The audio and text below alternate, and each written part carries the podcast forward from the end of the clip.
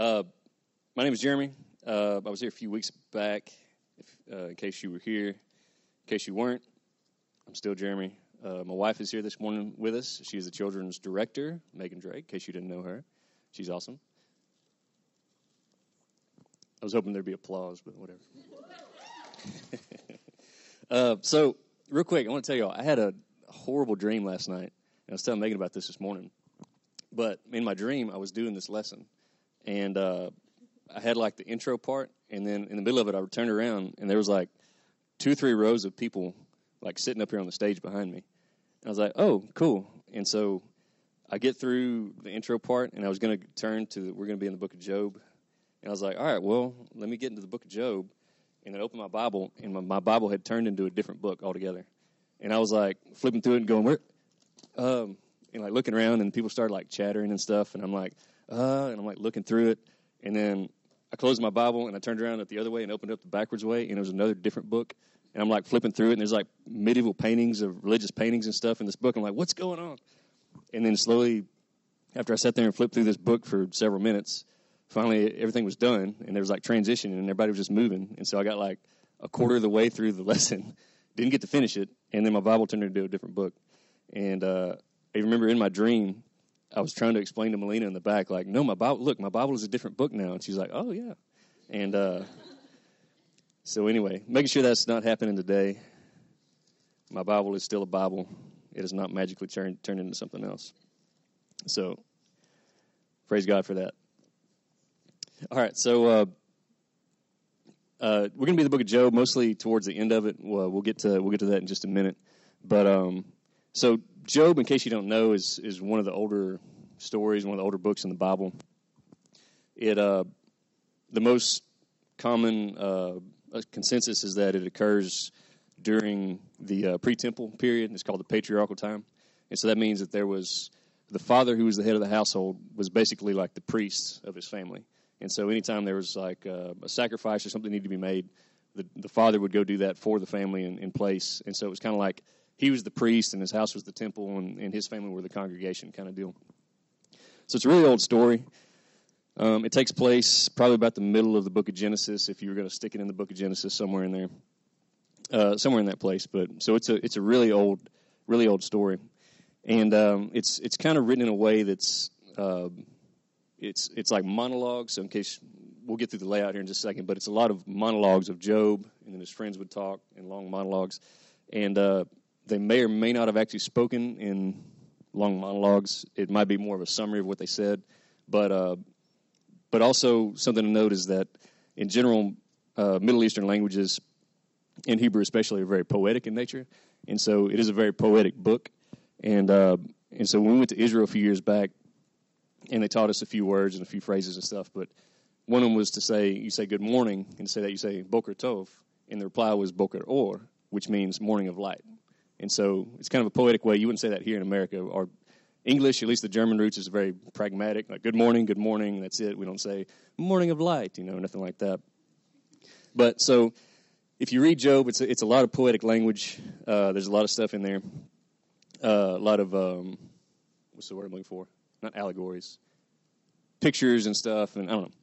It's uh, it's a lot more poetic than what you would think just regular language is. But uh, but one of the things it deals with is, uh, and it's fitting that it's one of the older stories. It deals with one of the older oldest questions that we have about either God or or, or suffering. And the question that you've probably heard several times is either a phrase, "Why does God allow bad things to happen to good people?" or "Why do we suffer?"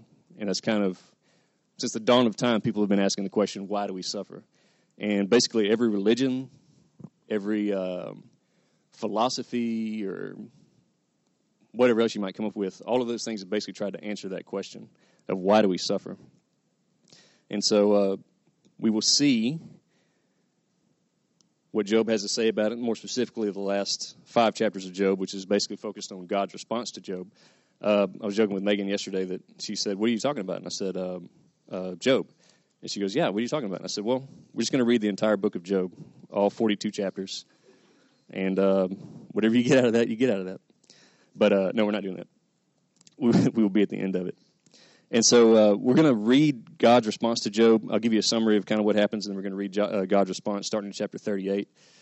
Uh, but before we do that, and before we see kind of God's answer to Job's question about suffering, uh, I want to I want to ask, or let's talk about the question of who is God. And so I'm going to present that to you. If you have an answer, who or what is God?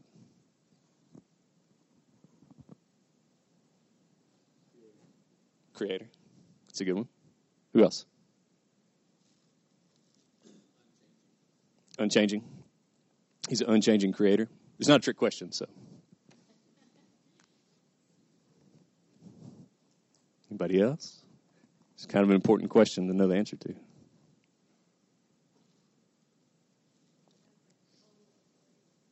Okay.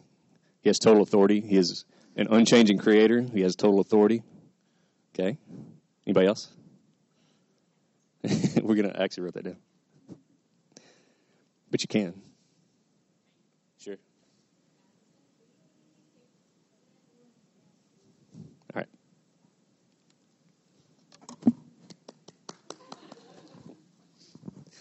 All right. So, in case you don't know what she was singing, there's a uh, there's a book that uh, Megan bought, and it kind of helps uh, lay out a whole bunch of this stuff. But it's called uh, the New City Catechism.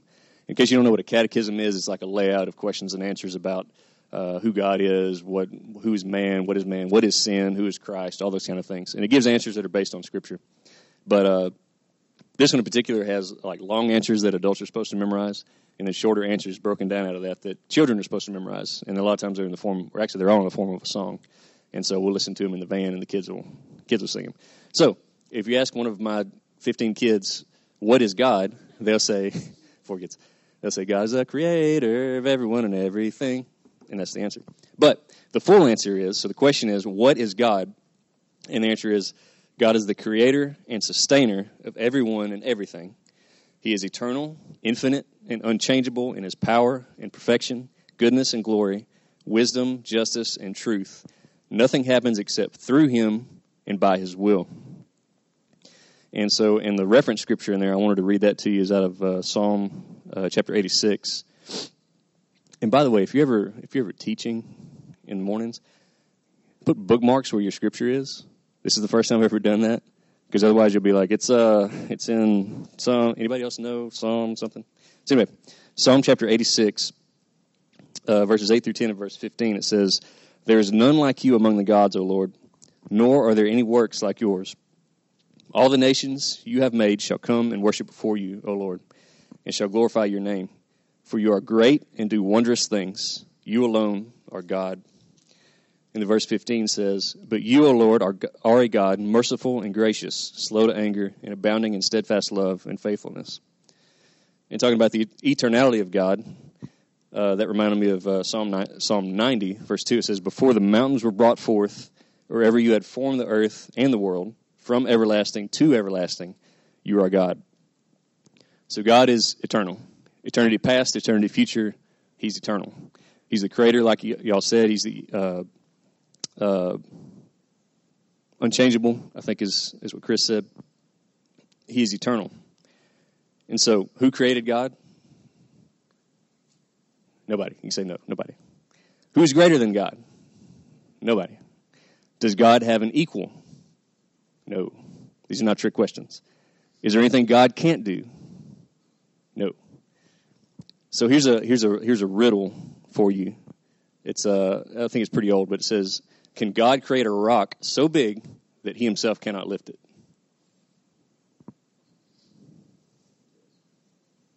So if He can create a rock so big that He can't lift it, that means there's a thing that He cannot lift. He can impose limitations on Himself. Okay.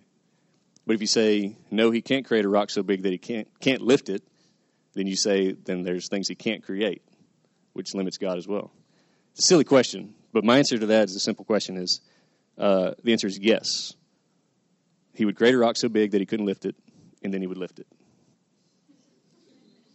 And so, if anybody ever asks you that question to try to trip you up, just say that yes. Then he would lift it. Take that riddle. All right, so getting back into Job now that we've kind of looked at who God is and established that a little bit. And uh, there's plenty of those are only like two scriptures that I pulled out of here. But I mean, if you want to know anything about the character of God, pretty much any story in the entire Bible will give you a little bit about the character of God, and especially in Job, uh, you get a lot of that. But just to kind of summarize Job a little bit, and um, you may have read Job before, read through it, read a few pieces out of it.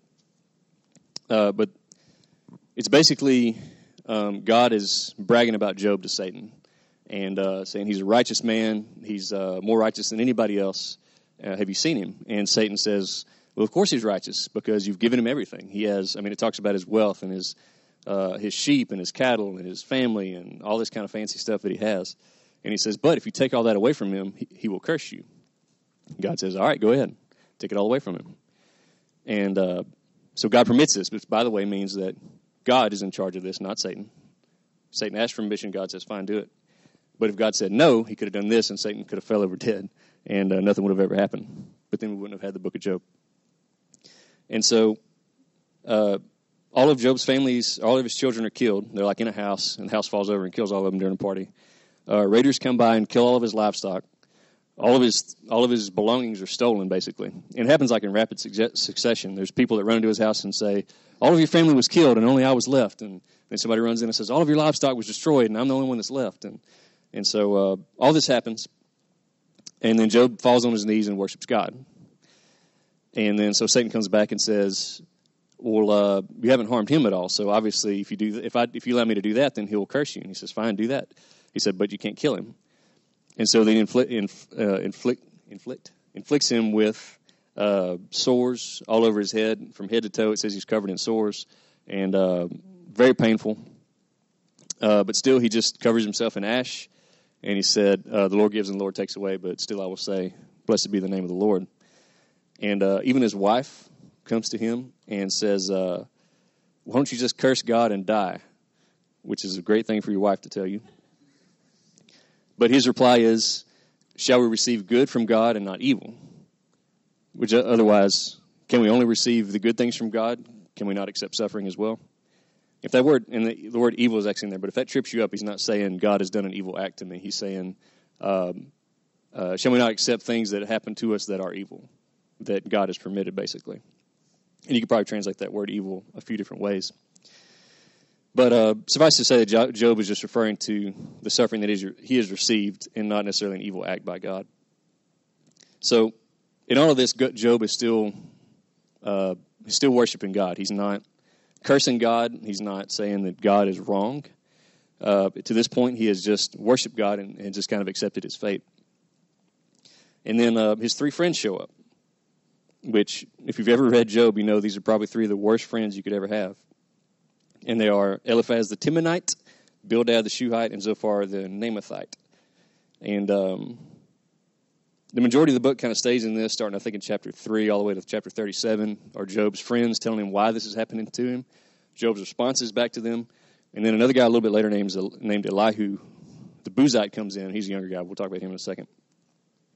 But uh, just to kind of give a, a, basic summary of the, the the answers and the responses, uh, they they sit with him I think for seven days, just next to him while he's he's suffering. They don't say anything, and then finally they, they start to speak. Uh, Eliphaz tells him that innocent people prosper. If you're innocent, if you haven't sinned, then you, good things will happen to you, which is kind of what we would usually say. If you do the right things, if you uh, go to work on time all the time, if you treat people nicely, then good things will happen to you. Job's replies, Well, I'm innocent. I haven't done anything. Um, his second friend, Bildad, comes in and says, Repent because you deserve what you've gotten, obviously. Uh, Job says, I would, but there's nobody between me and God. There's no arbiter, is what he says. Uh, there's nobody for me to appeal to, to appeal to God for me. And uh, God is too holy. I can't stand before him and repent. Um, his next friend Zophar says, You actually deserve worse. Your sin is so great that you deserve worse than what you've ever what you've actually received. And Job's reply is, The Lord is the one who did this to me. It's not my sin. It's just God who's doing this to me. Still I will hope in him. Uh, Eliphaz comes back again. He says, You don't fear God enough. that's why you're suffering. And Job replies, Miserable comforters are you. There is no hope in this life.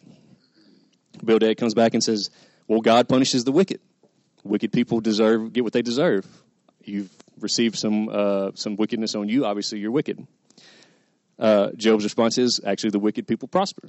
He said, I see it all the time. People are wicked and they have money, they have family, they have stuff. Uh, so what you're saying is not true.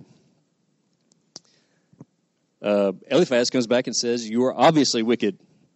They're sticking on that wicked thing.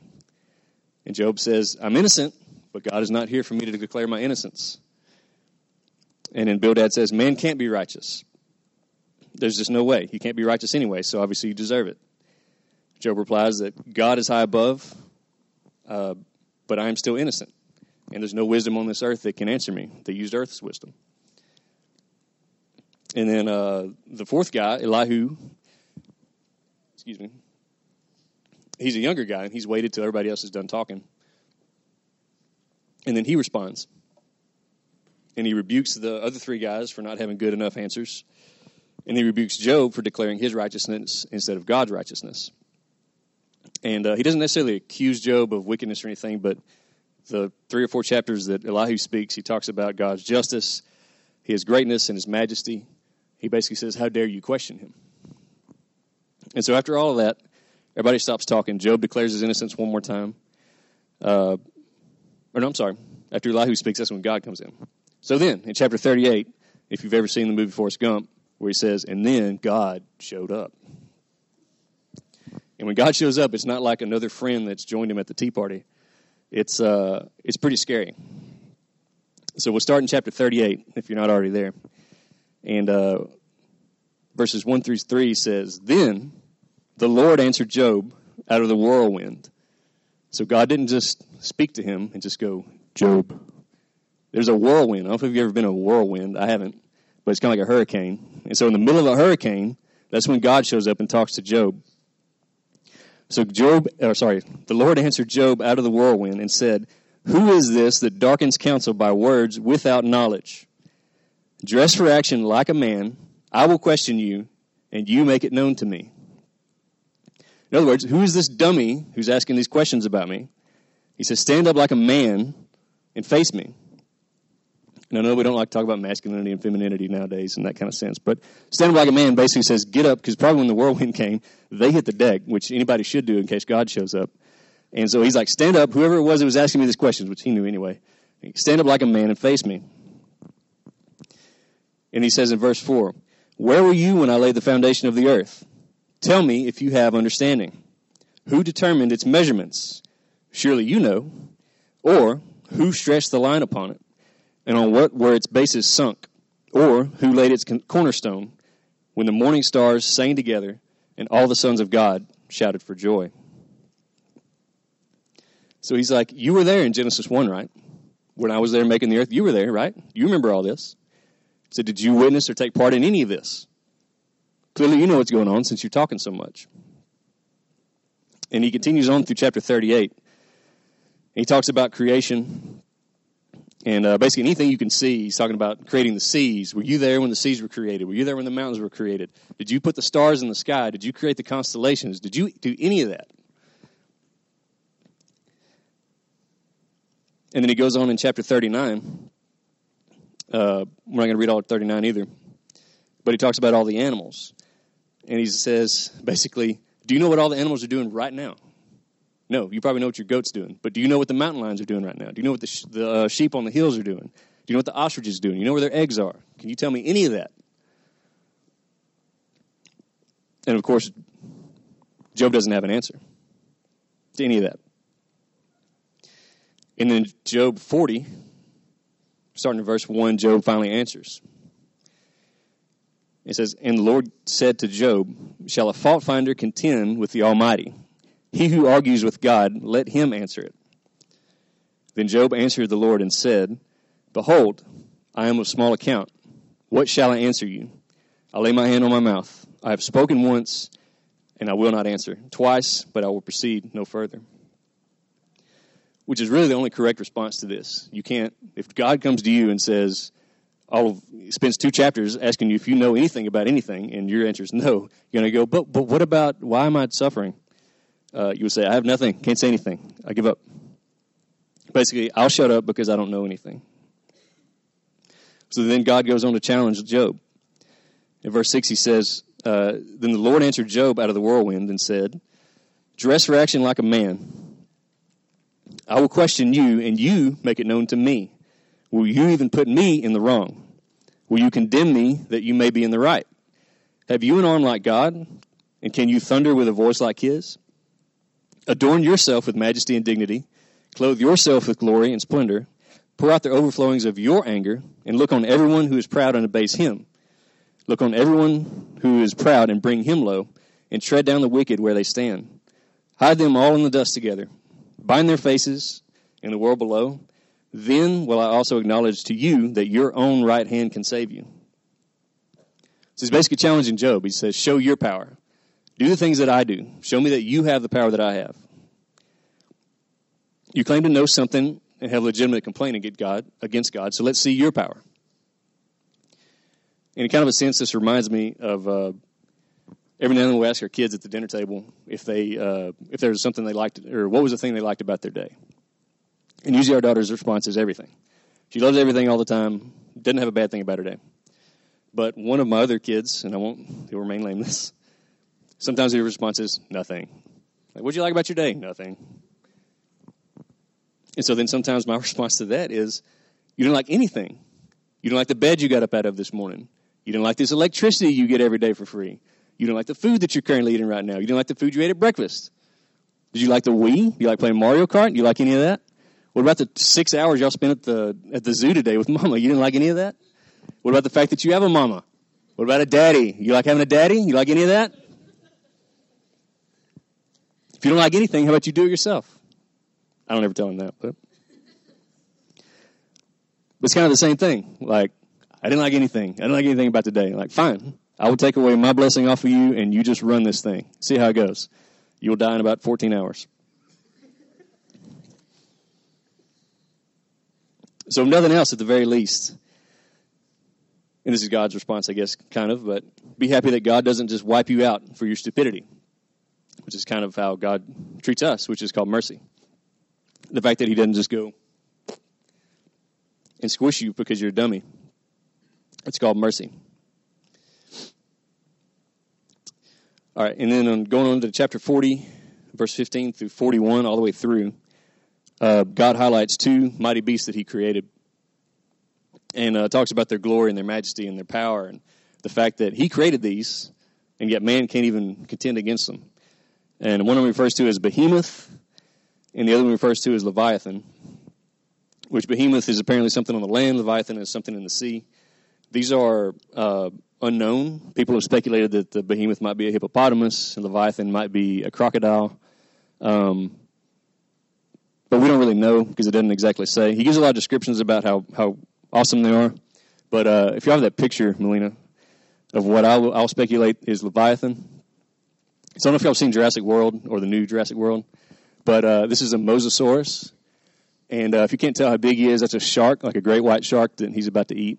And this is a, a kid he could knock over with his tongue. So Leviathan may or may not be a Mosasaurus. Uh, I don't know if uh, man and dinosaurs have ever been in the same place together outside of Jurassic Park. But uh, my speculation is it could be. Uh, he talks about trying to draw him out with a hook. He talks about his uh, rows of, of plates and spikes on his back. Um, a whole bunch of other descriptions, descriptors that could be applied to this thing. Um, so maybe, maybe not. Next time you read that, you can go, you can put Mosasaurus in place of Leviathan and just get a good mental image for it. Uh, but anyway, that's just Jeremy's speculation. Don't don't go home and tell your parents that Jeremy, some weird guy named Jeremy, told you that there are dinosaurs in Job. But uh, so anyway. And God, uh, for three or four chapters, God challenges Job. Have you created? I've created everything. Have you? Have you been in the middle of this? Can you even? Uh, some of the most powerful animals I've created. Can you do anything to them? The answer is no. So in chapter 42, Job finally repents. And he says, Then Job answered the Lord and said, I know that you can do all things, and that no purpose of yours can be thwarted. Who is this that hides counsel without knowledge? Which was God's question. He says, Therefore I've uttered what I did not understand, things too wonderful for me, which I did not know. Hear and I will speak. I will question you, and you make it known to me. Again, referring back to God's question, chapter 38. He says, I've heard of you by the hearing of the ear, but now my eyes see you. Therefore I despise myself and repent in dust and ashes. This is really the only logical response, aside from "I'll shut up," that you can have to God's uh, God's questions. And so Job does the right thing. He doesn't continue to challenge God, and I don't think you could. If he continued to challenge God, God might have wiped him out. And uh, shortly after, God rebukes Job's three friends. And so when you're reading this, you can read his his friends' responses, and you can like underline stuff like, "Yeah, that sounds good," and uh, that sounds like something that that sounds like God right there. But later on, God says uh, he rebukes him. He says, "They have not spoken rightly of me," and so uh, it's kind of a trick because you can be reading through there and underlining stuff that his friends say and that, that sound right, and then you come to the end of it and God says, "No, they didn't speak rightly of me." Like, dang it! So you got to go mark out all your underlines and stuff. And it's it's unfortunate because I've underlined several things in, in, in Job that his friends said that I thought were cool, and then I come to find out they're wrong. So, way to go, Jeremy. But he doesn't he doesn't rebuke uh, the fourth guy, Elihu, and I'm not 100 percent sure why. I think it's just because Elihu extolled God. He said God is righteous, God is above everything. He doesn't necessarily say that God uh, uh, only punishes wicked people or that God only gives righteous, uh, allows uh, innocent people to have good on them he basically just says God is a just God, God is a mighty God, God is a powerful God, and uh, so God doesn't really speak of him. That's that's my speculation again, like the Mosasaurus thing. That's Jeremy's speculation. Uh, you don't have to take that as gospel. And then in the end, God restores all of Job's fortunes. Uh, he gives him more than he ever had before. He has more daughters than he had before, uh, and they are considered the most beautiful women in the land.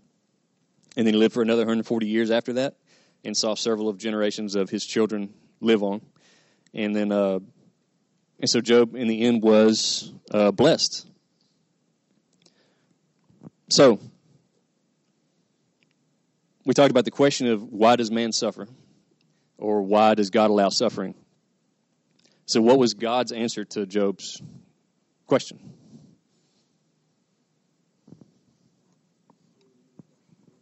Who are you to question me? Does he give an answer like, does he go, well, here's why, Job? Let me tell you, explain to you exactly why you're suffering. No. He doesn't really give an answer. Uh, other than, like Weston said, who are you to, who are you to question me? Um, but if you read it, I mean, God declares Job's righteousness in the beginning and then proves Job's righteousness through his suffering. Because Job didn't necessarily curse God. He questioned him, but he didn't say God is, is wrong necessarily. He just said, why is this happening to me? So, in a sense, through Job's suffering, his righteousness before God has been uh, declared, has been, has been um, what's the word I'm looking for? What? Proven. Proven's a good word. And so, why do you think God wouldn't just tell any of this to Job? Why is his answer, How dare you question me? Why didn't he go, why didn't you sit down and tell him all these things? Just speculative, there's not like a wrong answer to this.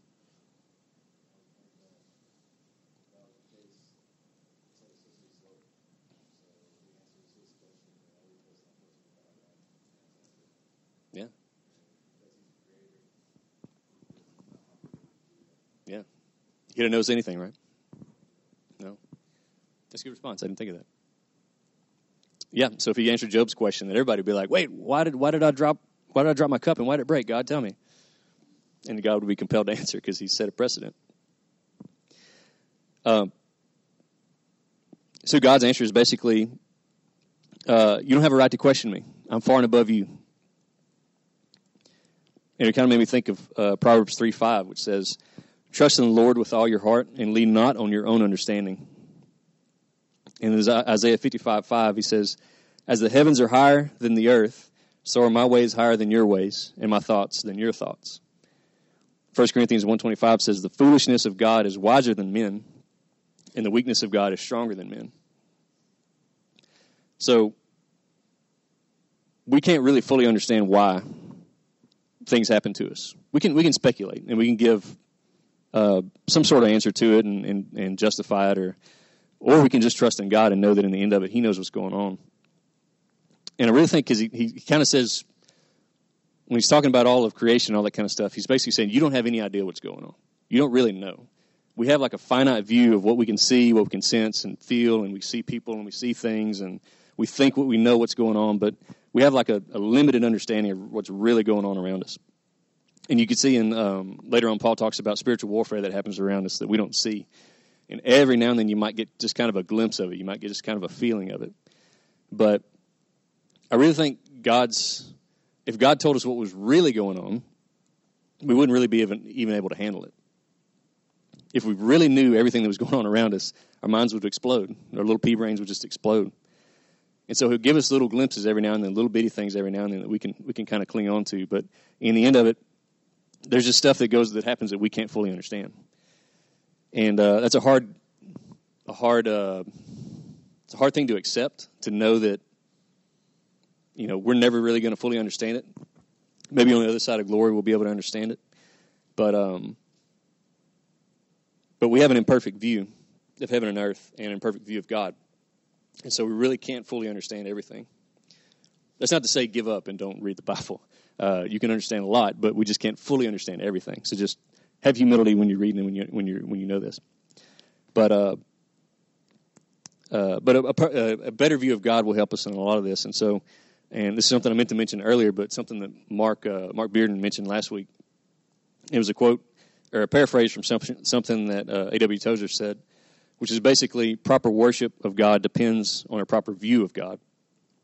And I looked up the actual quote, and it's a little bit more poetic than that, but that was a better way to say it, I thought. And so, uh, our view of God determines how we're going to worship Him. And in Numbers 23, verse 19,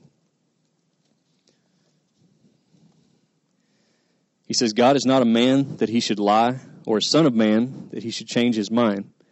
Has he said, and will he not do it? Or has he spoken and will he not fulfill it? So God is not some aff- affable, lovesick fairy up in the sky. He's not a hopeless romantic. He's not reckless in his love or his ways.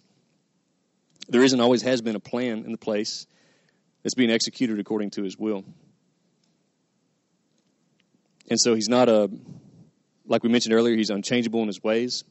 He has a purpose for everything. So, our, what is our response to this?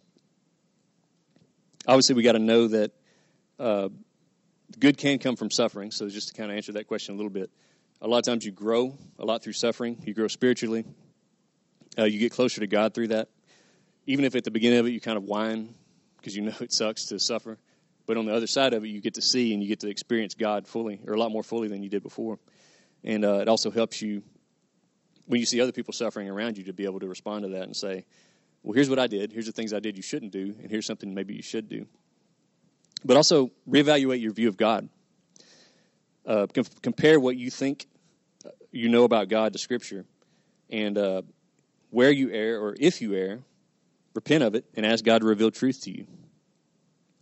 And don't be led astray by by new age spirituality or, or new things that you hear uh, about God that, that sound almost good, because usually it's like a, a, a, hint of truth in the midst of a big giant lie about God.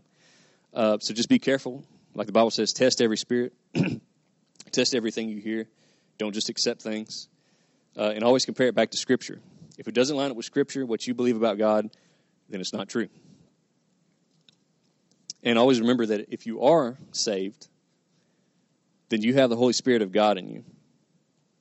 And I don't say Holy Spirit like you have the Holy Spirit. You have the Holy Spirit of the Almighty God inside of you. Think about that. The God that created all this stuff and, and that talks about it in chapter 38, that mentions all these crazy things that He created, His Spirit lives inside of you. You don't just have a feeble spirit that kind of hints or anything. You have Almighty God's Holy Spirit inside of you. So if there's anything you lack, any wisdom you lack, any truth that you lack, Ask God to reveal it through His Holy Spirit, and uh, He will reveal it to you. And I want to end with um, in Colossians chapter 1, verse 15, and y'all can flip to that if you want to. And this is also a, a, a a section of scripture that Mark Bearden mentioned last week. So I'm basically listening to Mark and stealing all his stuff. But uh, I thought this was a good, almost summary or, or, or of Job or of, of, kind of what we talked about with Job. but it says, starting in verse 15, He is the image of the invisible God, the firstborn of all creation. He's talking about Christ. For by him all things were created in heaven and on earth, visible and invisible whether thrones or dominions or rulers or authorities, all things were created through him and for him. And he is before all things, and in him all things hold together. And he is the head of the body, the church. He is the beginning, the firstborn from the dead, and in everything he might be preeminent. For in him all the fullness of God was pleased to dwell, and through him to reconcile to himself all things, whether on earth or in heaven, making peace by the blood of his cross. Even though there is separation between us and God, and that is evident in, the, in Job, Job asks, says, There's no arbiter, there's no one between me and God. I can't appeal my case to God uh, because God is too holy and he can't listen to me because I'm dirt. Uh, it says here at the end, in verse 16, for in him all the fullness of God was pleased to dwell, and through him to reconcile to himself all things, whether on earth or in heaven, making peace by the blood of his cross. We now have an arbiter. We have someone between us and God who can who can plead our case. And that's the only way we'll be righteous before God. So let me pray. And we'll be done. And I guess if Melina has anything else, she'll let you know. Well, God, I pray that you reveal your truth to us more and more every day. Help us to understand you better, even though we can't fully understand God. Just uh, help us not to be led astray, and help us to know that uh, whatever happens to us, good or bad, uh, ultimately it's for your glory. It's uh, from you and for you and by you. And God, uh, uh, help us to understand and know that you are in control of all things. there's nothing that gets by you. And God, you are God, and help us to always remember that. And we pray this in Jesus' name. Amen.